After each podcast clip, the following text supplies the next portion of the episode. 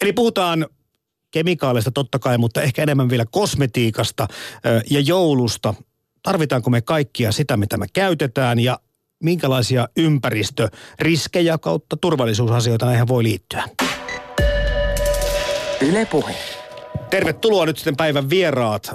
Eeva-Mari Karinen ja Sari Karjomaa, olette molemmat Teknokemian yhdistyksestä. Kiitos kyllä. Kiitos. On, onko teillä jotkut tota, tittelit? Mä en herännyt katsoa edes, että mistä te vastaatte. No olen Eeva-Mari Karinen ja toimin kosmetiikka-asiantuntijana. No niin, eli juuri oikea ihminen näihin kysymyksiin studiossa vastaamassa. Ja Sari Karjomaa toimin toimitusjohtajana, mutta hoidan myös kosmetiikka- ja pesuainelainsäädäntöasioita. No niin, lainsäädäntö, tärkeä homma, mm. koska etukäteen vähän katselin ja mietin, että minkälainen tämä, missä jamassa meillä ollaan tämän suhteen, mutta mennään siihen vähän myöhemmin. Tota, teknokemian yhdistys, tämä nimenä on jo semmoinen, että hetkinen, että tähän voisi kuulua ihan mitä vaan, talomaalista lähtien, mutta ei kuitenkaan ihan kaikki, ei mene. Mitä teidän toimialaan kuuluu? No teknokemiaan kuuluu kosmetiikka- ja hygieniatuotteet ja sitten kuuluu myös tekstiilien ja pintojen pesu- ja puhdistusaineet. Ja molemmilla sektoreilla sitten sekä noin kuluttaja- että ammattituotteet. Mm. Niin, onko tämä joulun aika teille jollakin tavalla sitten erityisen työllistävää aikaa? No meidän työpöydällä se ei suoraan näy, mutta tietenkin kosmetiikkapuolella joulu on tärkeä aika niin kuin myydin kannalta, niin kuin muutkin juhlapyhät. Mä katsoin tätä teknokemian markkinoita vuositasolla. Tämä taisi sisältää nyt sitten tämän kokonaisuuden, mistä, mistä Sari jo tuossa kerroitkin, että tämä ammattilais- ja kotitalouskäyttö, 603 miljoonaa euroa. Itse asiassa tota, se summa, mitä olet katsonut, niin on niin. koko teknokemian alan tuotteiden myynti, mikä kattaa meidän jäsenyritysten myynnin jälleenmyyjille. Mutta jos puhutaan kosmetiikkamarkkinoista ja kuluttajamarkkinoista, niin kosmetiikkamarkkinoiden koko Suomessa vuositasolla on noin 900 miljoonaa euroa. No ihan kohtuullinen bisnes kuitenkin. Kyllä. Mm. Joulun aikana se näkyy näiden tuotteiden menekki kasvaa, mutta miten kokonais kulutus. Meillä on kuitenkin aika kriittistäkin keskustelua käyty, totta kai ennen kaikkea kokonaiskemikaalikuormista ehkä, mutta myöskin kosmetiikan käytöstä. Jostakin näin tämmöiset, kokonaismyynti olisi kuitenkin näissä teknokemian tuotteen, tuotteen kohdalla vähän laskenutkin. Itse asiassa vuosi 2015 oli vähän poikkeuksellinen tässä, että markkinat laski vähän alle 3 prosenttia, mutta tuossa 2000-luvun puolessa välissä kosmetiikkamarkkinat kasvoi aika jyrkästi ja vuoden 2010 jälkeen on ollut aika tasasta. Ja nyt ilon, ilosta on se, että tämä vuosi näyttää jo paljon paremmalta kuin viime vuosi. Niin, iloista. se on kauppiaiden kannalta ihan varmasti ja tuotteiden valmistajien kannalta iloista. Minkä verran te seuraatte tätä kokonaiskeskustelua, kun, kun ollaan aika kriittisiä ja, ja tämmöisiä uutisia siitä, mitä ihmiset kehonsa elämänsä aikana saavat, niin niitä tulee monelta eri suunnalta ja, ja osalla on sitten herännyt hyvinkin voimakkaat vastareaktiot siihen, että olenko minä tässä ihan niin kuin henkilökohtaisena koekaniinina. No me seurataan tietysti alan kehitystä, koska alan etujärjestö ollaan, niin seurataan myös yleistä keskustelua, mitä alasta käydään. Mm. Ja turvallisuushan on tietysti myös lainsäädännön kulmakivi ja se on myös meidänkin työssä se tärkeä asia. Mutta ihan tähän alun kysymykseen, mä en nyt muista tarkalleen, että mikä se Jampen apsi oikein oli, mutta mi, miksi se miksi se mahdollisesti häläröi, että osaatte sitten sanoa, että ei kai meillä kuitenkaan kaupassa voi olla sellaisia ö, haitallisia, ihmisille haitallisia Mä, mä kaivan sen täältä, mä kohta näytän tuotteita. sitä vielä sillä aikaa, kun mietitte tätä vastausta. Tietenkin tota, lainsäädäntö määrittelee sitä, että mitä ainesosia esimerkiksi kosmetiikassa saa käyttää. Ja kaikissa kosmetiikkatuotteissa täytyy olla ainesosaluettelo, mistä tota, saa sitten sen tiedon, että – mitä ainesosia on käytetty kussakin tuotteessa. Tuon appsin avulla tota, voisi kannata sen ainesosaluettelon omalle ruudulle, ei välttämättä tarvitse katsoa sitten siitä pakkauksesta. Ja he on sitten tehnyt omia ryhmittelyjään tietyille ainesosille. Esimerkiksi jollekin allergiselle kuluttajalle sehän voisi olla hyvä, että jos on vaikka tuoksuallergikko, niin voisi määrittää listan, että näille aineille on allerginen ja sitten se hälyttäisi hänelle – näistä aineista, että sillä tavalla varmasti hyödyllinen. Että. Mutta sitten kun puhutaan jostain aineesta, niin moni yksittäinen siis niin kuin aineena voi olla vaarallinen, mutta se, että mikä se on se annosmäärä, Joo, siis keskeistä tässä kosmetiikan turvallisuuskeskustelussa on nimenomaan se, että niille tehdään turvallisuusarvio. Kosmetiikka sisältää erilaisia raaka-aineita ja niin kuin sanoit, niin jokaisella raaka-aineella on sitten tietyt kemialliset ominaisuudet. Mutta kun se turvallisuusarvio tehdään, se on nimenomaan lakisääteinen, se on pakko aina tehdä jokaiselle valmistajalle ennen kuin tuotteita saa saattaa markkinoille. Ja siinä otetaan huomioon, miten tuotetta käytetään, miten suurelle määrälle ihminen niille eri ainesosille altistuu ja minkälainen riski siitä mahdollisesti tulee. Ja nämä tehdään aina niin, että tuotetta voi käyttää monin, monin, moninkertaisesti, vähintään satakertaisesti, usein vaikka tuhatkertaisesti, että mitään vaikutusta tulisi. Eli vaikka ne ainesosaluettelot on kaikkien nähtävillä, niin yksittäisistä aineista ei voi päätellä koko tuotteen turvallisuutta. Aivan. No tässä nyt on mulla tämä 51 grammanen Deostik, jonka, jonka tota, ostin eräs, eräälle lapselle, niin se oli kyllä hänen oma valintansa ikään kuin. Ja veikkaa, että tämä urheiluvälinen merkin valmistaja oli se syy, miksi hän tämän otti. Mutta tässä lukee, kun mä tätä selaan nyt tätä appsia, niin, niin lukee, että vakava hälytys tämän stikin kohdalla. Sitten kun mä klikkaan sen auki, niin mikä täällä, osaatteko sanoa näistä aineista, tässä on kauhea määrä näitä, näitä tota, triklosan – Onko se se aine, mikä tässä on se ongelma? Triklosaani on kosmetiikan säilöntäaine. Ja säilön... Se on huutomerkki vaan siinä kohti nimittäin. Jo. En tiedä millä tota perusteella tämä APSI on luokitellut näitä aineita, mutta triklosaani on tosiaan tota, säilöntäaine ja se voi olla sen takia siellä niin kuin hälytyksenä, että säilöntäaineethan on voimakkaita kemikaalia niin kuin niiden täytyy ollakin valtaosa näistä, kun katsoo, niin kumminkin näyttää vihreältä. Eli, eli, eli jos me tässä nyt sitten niin kun voimme tähän appsiin luottaa, mulla on itsellä tässä tämmöinen vieressä oleva saman valmistajan dödö, ja se näyttää vihreätä, semmoinen niin oikea merkki, että siitä vaan.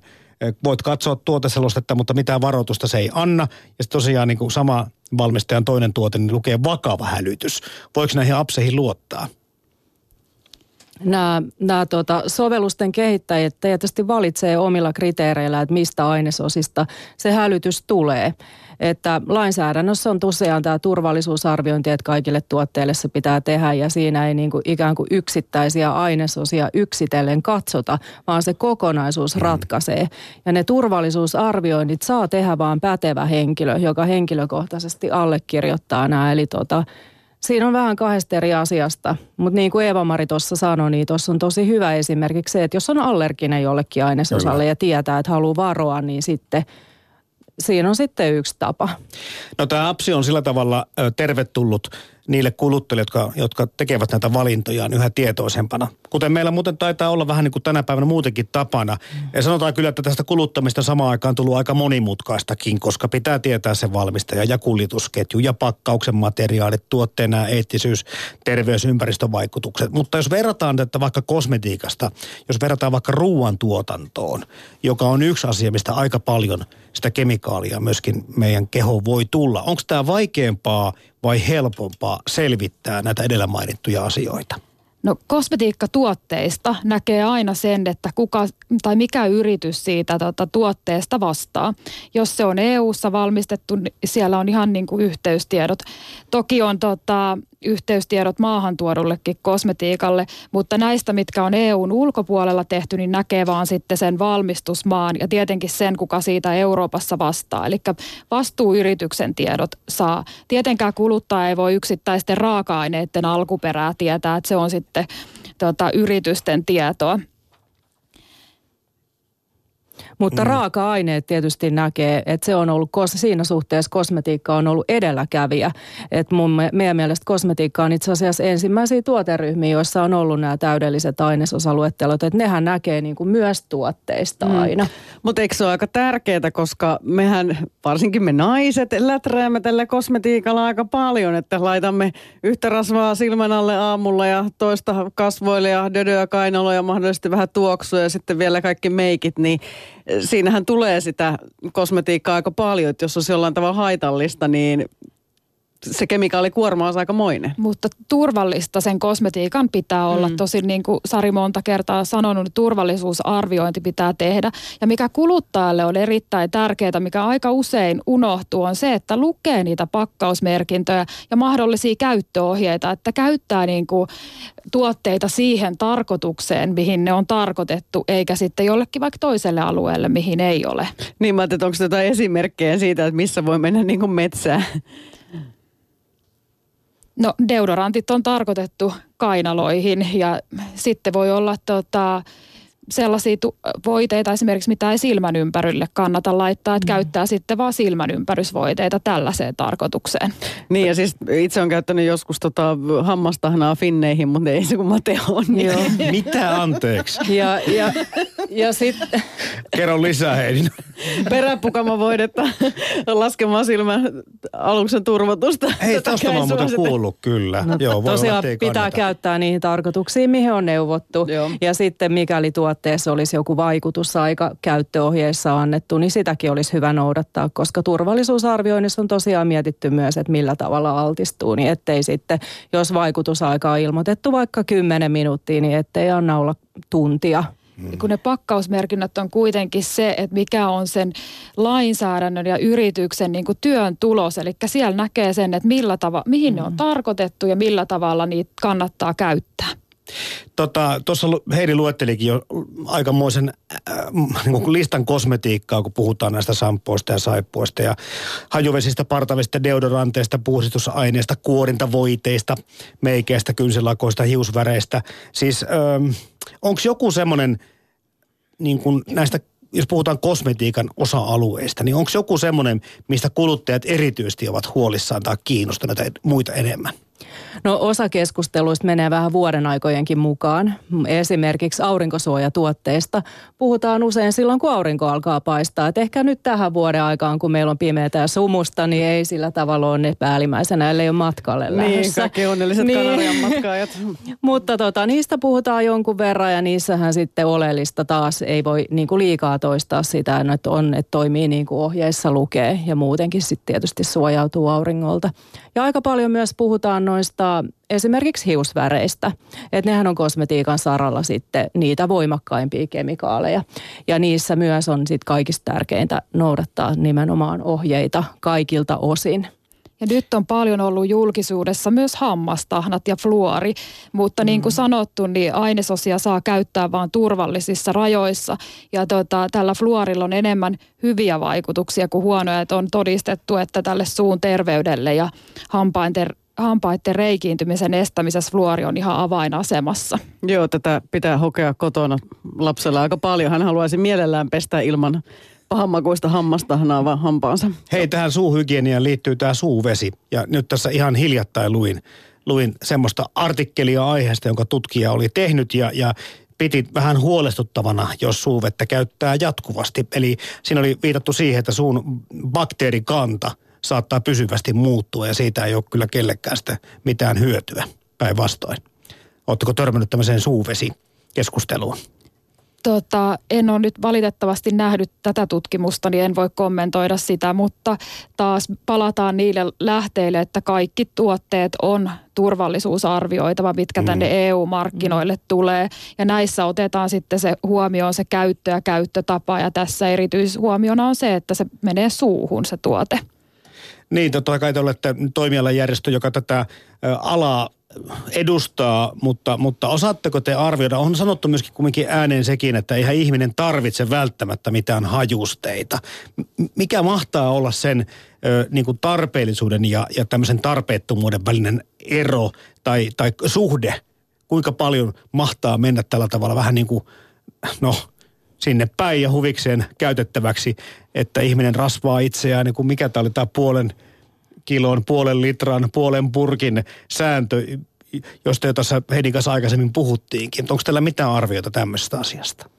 No meidän näkemys on itse asiassa se, että kaikelle kosmetiikalle on oma tilauksensa ja oma paikkansa. Ja käyttäminen on tietysti vapaaehtoista, mutta nämä tuotteet on, on osa kuitenkin meidän nykyaikaista elämää. Että yksi omista lempiesimerkkeistä on se, että miettiikin sitä toisinpäin, että mitä jos ei käytetä. Et mietitään vaikka aamulla tota, linja-autoa, työmatkaliikennettä, että mitä siellä sitten, jos ei me oltaiskaan pesty hampaita – jos ei oltaisi käyty suihkussa, jos kaikkien hiukset olisi tosi likaisia ja deodoranttia ei, ei yleisesti ottaen käytettäisiin, niin kyllähän tämä meidän, kun me asutaan ja eletään tosi lähellä toisiamme, niin olisi aika erilaista tämä elämä. Mutta kyllä joskus Et... käy teatterissa niin, että ei pysty olemaan toisen ihmisen vieressä, kun hajuvettä on niin kuin pirskuteltu ihan yltyympäriinsä. Joo, niin. se on sitten yksi, yksi kokemus, että miten kukakin sitten näihin eläytyy ja miten sen, sen kokee. Ja sitten on semmoinen toinen tosi tärkeä aspekti, on se, että, että ehostautuminen tai meikkaaminen, sehän on niin kuin kautta aikojen ollut myös osa niin kuin kulttuuria. Ja jokainen ihminen tekee sitä niin kuin omien halujensa ja tarpeidensa mukaan, tekee tai ei tee, mutta se on osa kulttuuria. Ja se myös voi vaikuttaa niin kuin itsetuntoon ja, ja niin kuin tämmöisiäkin aspekteja. Hyvä, kun otit tämän. Tästä tuli heti tämmöisiä historiallisia mielikuvia mieleen keskiajasta, just mustuneista hampaista ja likaisista hiuksista ja mahdollisesti siitä, että mitä naiset on käyttänyt rasvana, siis voita varmaan, jotain silavaa. Eihän meillä ole ollut mitään, mitä olisi voinut käyttää mm. ihon kosteutukseen. E, ja sitten se, että ennen muinoinhan on käytetty terveydelle erittäin haitallisia konsteja – naiset, kun ovat halunneet meikata. On ollut tämmöisiä tuotteita, missä on ollut lyijyä ja mm. ties mitä. Itse asiassa 70-luvulla tota, EUn kosmetiikkalainsäädäntö on syntynyt näihin tarpeisiin vastaten, että kun on huomattu, että on käytetty mitä vaan, niin ruvettiin miettiä sitten kansalaisten turvallisuutta. Niin, miten se sitten se menikään se lainsäädäntö? Kattelin tämmöistäkin uutista, että EUn kosmetiikka-asetus kuitenkin on ilmeisesti aika tiukka vai? Joo, siis EUn kosmetiikka-asetus on todella tiukkaa tuoteturvallisuuslainsäädäntöä. Ja, ja Suomi kun kuuluu EUhun, niin tämä asetus on meillä ihan täysin voimassa. Se on mm. erittäin tiukkaa lainsäädäntöä ja sen perus, perus ajatus tai peruskulmakivi on se, että markkinoilla saa olla vain turvallisia tuotteita. Ja hyvä puoli tässä on se, että sitä päivitetään jatkuvasti. Esimerkiksi mm. aines, erityisesti ainesosasäätely, että jos tulee uutta tietoa, niin sitten tätä mukautetaan tätä lainsäädäntöä ja sitten toimitaan sen mukaisesti. Niin nyt helmikuussa 2017 tulee jotakin ö, uusia aineita, joita kielletään EUn taholta. Joo, itse asiassa puhut varmaan MITstä. Kyllä, mikä on tämmöinen, MI. Niin. Joo, MIT on tota säilöntäaine, mikä on aiheuttanut erityisen paljon allergioita. Ja nyt 2017 helmikuun helmikuusta lähtien, niin sitä ainetta saa olla enää poishuuhdeltavissa tuotteissa, jotka eivät jää iholle. Ihmisten lisääntymisterveyttä on tutkinut muun muassa fysiologian professori Jorma Toppari Turun yliopistosta. Hän oli vieraanamme alkuvuodesta. Mennään kohta vielä näihin eettisiin kysymyksiin, mutta kuunnellaan tässä välissä, miten hän kommentoi suomalaisten kemi- kemikaalitaakkaa näin yleisellä tasolla. No, suomalaisten miesten siemennesteen laatu oli vielä 90-luvulla maailman parasta, kun sitä vertailtiin tuloksiin muualta. Ja silloin sitten aloimme selvittää, että onko tämä totta ja voidaanko sitä verrata ö, näin suoraan.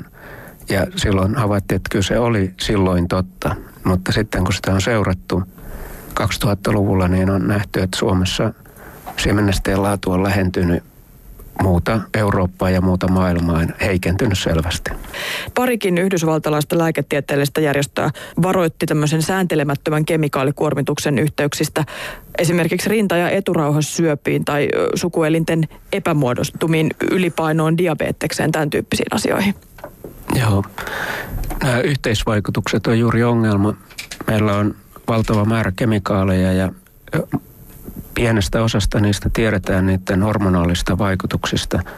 Ja tiedetään, että jos kemikaalilla on semmoinen hormonaalinen vaikutus, että se estää miessukupuolihormonin tuotantoa tai sen vaikutusta, niin se voi aiheuttaa epämuodostumia sukupuolielimiin ja voi heikentää siemennesteen laatua. Ja, ää, nyt kun tämmöisiä kemikaaleja laitetaan pieniä määriä yhteen, niin se yhteisvaikutus on ihan 1 plus 1 plus 1 on kolme. Ja tätä voidaan kyllä mallintaa ja nämä mallinnukset tukee sitä, että ö, nämä vaikuttavat yhdessä kasautuvasti ja silloin nämä ongelmat tulee vastaan. Aiemmin on ajateltu, että turvamarginaalit on riittävät, mutta tätä on nyt kyseenalaistettu, että onko ne kuitenkaan riittävät näiden kemikaalien runsauden takia. Mm. No mistä näitä kemikaaleja sitten tarkalleen ottaen tulee meidän kehojamme kuormittamaan? Kuinka suurista altistuksista voi olla kyse, että tämmöisiä ihan konkreettisia seurauksia voi, voi siitä tulla?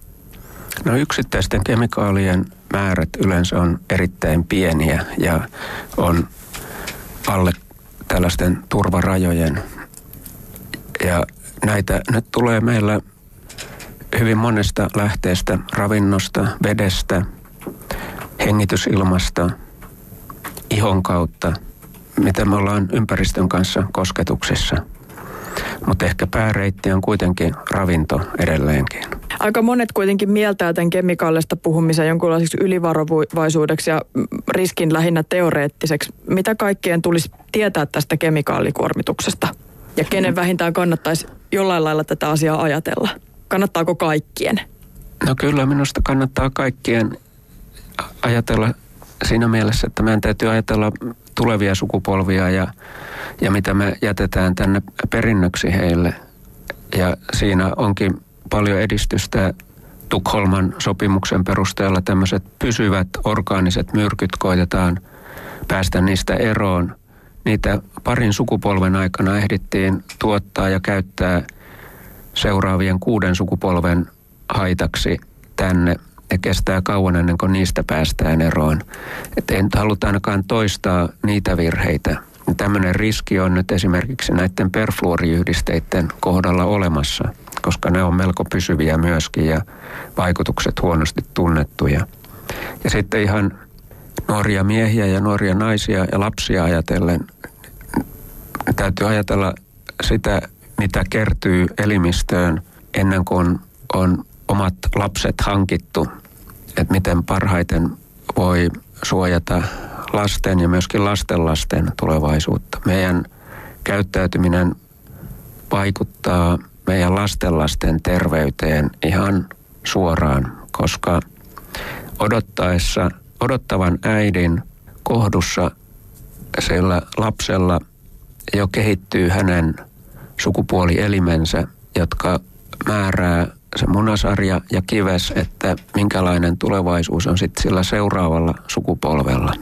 Että pitäisi jaksaa ajatella jo nuorena omia lapsenlapsia ja siitä eteenpäin. Näin kertoi alkuvuodesta. Meillä vierailut fysiologian professori Jorma Toppari ja kuten puheesta kuului, hän on tutkinut tätä ihmisten lisääntymisterveyttä. Täällä meillä vieraana Teknokemian yhdistyksestä Eva-Mari Karine ja Sari Karjomaa. Jatketaan vielä täällä kosmetiikka-aiheella. Yle Puhe. Niin, tuossa kuultiin, että ainakin raskana oleville naisille on suositeltavaa pidättäytyä joistakin kosmetiikan tuotteista. Tuleeko mieleen muita ihmisryhmiä. No täällä ainakin boksissa allergikoista puhutaan. Allergioiden määrät on joissakin osin kai kasvaneetkin. Kenen ei kannattaisi käyttää kosmetiikkaa? Se on, se on tota yksilöllinen asia, että et pitää aina palata siihen turvallisuusarvioon, että kosmetiikkaa tosiaan säädellään tiukalla lainsäädännöllä – ja, ja kaikki niin kuin käyttäjäryhmät, joille ne tuotteet on tarkoitettu, niin otetaan huomioon turvallisuusarvioinneissa. Eli käytön, käyttö on turvallista oikein käytettynä. Mutta jos on vaikka allerginen tai muuten vaan herkkä, niin kannattaa niin kuin välttää sellaisia aineita, mitkä sitten aiheuttaa jotain reaktioita. Ja sitten jos olisi oikeasti sairas eikä iholle pystyisi laittaa, niin aina kannattaa konsultoida lääkäriä ja miettiä hänen kanssa yhdessä, että mikä sitten sopii tälle käyttäjälle, jos kosmetiikkaa haluaa käyttää. Mm. Tässä vähän viittaan siihen, että kosmeettisten tuotteiden ja lääkeaineiden rajakin on osittain hämärtynyt. Eli onko se sitten niin, että markkinoinnissa käytetään monenla- monenlaisia termistöjä? Törmäättekö te miten paljon tähän ongelmakohtaan? Itse asiassa lääkkeille ja kosmetiikalle on täysin eri lainsäädännöt. Ja tietenkin kosmetiikalle on tosi tyypillistä se, että tota, uusia innovaatioita tulee koko ajan. Ja joskus joudutaan tilanteeseen, että joudutaan miettimään näitä rajapintoja, että mihin lainsäädäntöön mikäkin tuote mm. kuuluu. Mutta se on aina sitten tapauskohtaisesti, mutta lähtökohtaisesti molemmilla on oma lainsäädäntönsä. Ja sitten on niin, että kosmetiikassa ei tiettyjä lääkeaineita saa käyttää lainkaan. Että se on ihan ehdoton kielto. Niin nämä viittaa näihin tämmöisiin nuorentaviin ö, vaikutuksiin, mitä markkinoinnissa saattaa käyttää. Eli tämmöisiä ihan valheellisia mielikuviakin annetaan. No mikäli tuotteesta annetaan jotain jotain markkinointiväittämiä, että kerrotaan, että tuote tekee jotain, niin siitä itse asiassa täytyy yrityksillä olla todisteet. Et kaikista kosmetiikkatuotteista on semmoiset niin sanotut tuotetiedot, jotka on sitten muun muassa valvovien viranomaisten nähtävillä. Ja siellä on perustelut niille, myös niille markkinointiväittämille. No yksi asia, millä tätä jotkut ovat suhtautuneet tähän juttuun niin päin, että, että kun lähdetään mahdollisimman luonnon tämmöistä läheisistä tuotteista, puhutaan vaikka luonnon kosmetiikasta. Millä tavalla se sitten poikkeaa tästä tavallisesta kosmetiikasta? Voiko se olla asia, jota kannattaa suosia sen takia, että siellä on vähemmän myrkkyjä tai vähemmän allergisoivia tai, tai muita tämmöisiä ympäristöä rasittavia aineita? No ensinnäkin kosmetiikkaa pitää katsoa kokonaisuutena. Niin sanottu normikosmetiikka ja luonnonkosmetiikka on lainsäädännön puolesta ihan samalla viivalla. Eli samat turvallisuussäännöt pätee kumpaankin kosmetiikkaan. Ja se, että onko joku synteettinen, eli ihmisen valmistava, vai onko se luonnosta peräisin raaka-aine, niin sillä ei ole sinänsä vaikutusta turvallisuuteen, vaan sillä kokonaisuudella. Niin se ei, sitä ei voi ylistää, ylistää niin, yleistää niin, että synteettinen on aina haitallista ja luonnonmukainen ei, hyvä. ei todellakaan voi. Ja, ja tota, sitten se pitää vielä taas sanoa, että kosmetiikassa ei ole myrkkyjä. Mm. Kemiallisesti katsottuna ei ole. Niin myrkystä ei puhuta, vaan niin. näistä aineista, jotka sitten, niin. joilla on tämmöisiä erikoisia nimiä, joita ei mm. välttämättä muista ulkoa. Mm. Joo. Tota, no entä sitten, jos puhutaan sitä allergikosta tai yliherkä, yliherkästä ihmisestä, onko luonnonkosmetiikka parempi vai saman ö, vertainen kuin tämä tavallinen kosmetiikka, perinteisempi kosmetiikka? No jos ihminen on allerginen, niin hänen täytyy tietysti välttää niitä aineita, joille hän tietää olevansa allerginen. Ja, ja tota, tosiaan kaikkien tuotteiden täytyy olla turvallisia. Ja sitten nämä kaikki mm. allergiat on aina yksilöllisiä ominaisuuksia. Mm. Kunkin om, oma tota, ominaisuus. Eli ei voida yleistää sitä, että toiset aiheuttaa enemmän kuin toiset, vaan se, että se riippuu siitä yksilöllistä, yksilöstä, mikä herkistää. Tietenkin luonnonkosmetiikassa voi joskus olla voimakkaampia tuoksuja, mutta ei ne tee siitä siltikään yhtään vaarallisempia tai Mm. Nämä nyt kun tuossa noista pesuaineistakin lyhyesti tuossa ihan alussa puhuttiin, niin, niin joulun aikana kyllähän me monet niistä, ketkä saunan omistavat, niin saattavat kyllä saunan pestä ja joskus käytettiin mäntysuopaa moiseen hommaan. Nyt niitä aineita on paljon enemmän valittavana. Nämä pesupuhdistusaineet kautta WC-pöntössä käytetään tämmöisiä väriaineita. Meillä on ilman raikastamia vessoissa, mutta myöskin muissa huoneissa. Miten tämmöiset tuotteet? No näissä pätee tietysti se sama, että jokainen valitsee, mitä nyt sitten kotiinsa tarvitsee, että mitä nyt yleisesti kommentoi, niin tässäkin on takana lainsäädännön turvaverkko. Eli meillä on kemikaalilainsäädäntö, jonka tavoitteena on huolehtia siitä, että tuotteista ei olisi haittaa terveydelle eikä ympäristölle. Ja tosi, tosi tärkeää aina täälläkin on se, että niissä pakkausmerkinnöissä on hirveän tärkeää tietoa. Ne on ihan hyvä lukea ja niitä myös noudattaa. Mm. Kun ihminen lähtee valitsemaan sitten itselleen mitä tahansa kosmetiikan alalta tai, tai muita pesuaineita ja muita. Minkälaisia ne merkit on niissä purkeissa? Jos me voidaan luottaa siihen, että lainsäädäntö kyllä huolehtii siitä, että mitään epäsoveliasta tänne markkinoille ei edes pääse tulemaan, mutta mit, mitä, mitä kuluttajan kannattaa tietää? Onko olemassa tämmöisiä, me puhuttiin äsken luonnon kosmetiikasta, jotkut nimenomaan kaikkia luomua suosii ihan sama, oliko sillä mitään terveysvaikutuksia tai ei. Onko muita tämmöisiä joutsenlippuja ja muita, mitä Suomessa aika vähän kuitenkin tehdään? kosmetiikkaa? No tietenkin on olemassa paljon itse asiassa erilaisia merkkejä, on ne sitten tota allergioihin tai sitten luonnon kosmetiikkaan tai muuten ympäristöön liittyviä merkkejä. Ja tota, niitä on niin paljon, mutta jos kuluttaja on kiinnostunut, niin sitten kannattaa tutustua eri merkkien taustoihin ja mitä se tarkoittaa, koska niitä on tosiaan niin paljon, että tota, niissä saattaa olla vähän erilaisia asioita huomioitu. Kestävä kehitys tässäkin totta kai on kiinnostava ja ympäristövaikutukset, mutta mitä tämmöinen sosiaalinen näkökulma, mikä, mikä teidänkin nettisivulta löytyy, miten kosmetiikassa, miten se liittyy kosmetiikkaan? No eikö tämä aamubussi tullut tässä jo mainittu? No se on tietysti yksi tämmöinen ihan yhteiskunnallinen näkö, näkökulma, mutta tietysti kun sosiaalisesta näkökulmasta kestävän kes- kehityksen yhteydessä puhutaan, niin siihen liittyy eettisiä näkökulmia, työntekijöistä huolehtimista, työntekijöiden tasa-arvoa. Saattaa olla yrityksillä omia projekteja, jossa autetaan yhteiskuntaa ja muuta, että, että jokainen yrityshän sitten tätä kestävää kehitystä toteuttaa omien kuvioidensa mukaan. Teknokemian yhdistyksen sivultahan löytyy aika paljonkin tietoa tästä aiheesta. Ja tämä apsi, mistä äsken puhuttiin, on nimeltään Cosmetics. Ja, ja tämän lataamalla varmasti pystyy, Play-kaupasta löytyy apsikaupasta, niin pystyy ainakin osan tuotteesta etsimään. Mitäs muita apukeinoja kuluttajalla on muuta kuin se oma järki tähän loppuun, oma niin kuin tieton halu, se, että pystyisi, onko tämmöisiä apseja kenties olemassa pesuaineille ja muillekin vai pelkästään kosmetiikalle, tiedättekö? Pesuaineille ei taida olla apseja, mutta se mikä on tosi tärkeä sanoa tässä on se, että kuluttajan ei tarvitse kantaa huolta ihan kaikesta. Mm. Että meillä on tosi suuri joukko asiantuntijoita, jotka huolehtii siitä, että tuotteet on ok. Sitten tietysti jos haluaisi kannata omien arvomaailmoinsa mukaan tuotteita, niin sitten esimerkiksi Mut pesuaineille on kyllä olemassa Clean niin. Right-hanke ja siellä on niin kuin hyviä vinkkejä siihen, että miten näitä kodin kemikaaleja voidaan käyttää eri tilanteissa kotona ja annetaan hyviä siivousvinkkejä.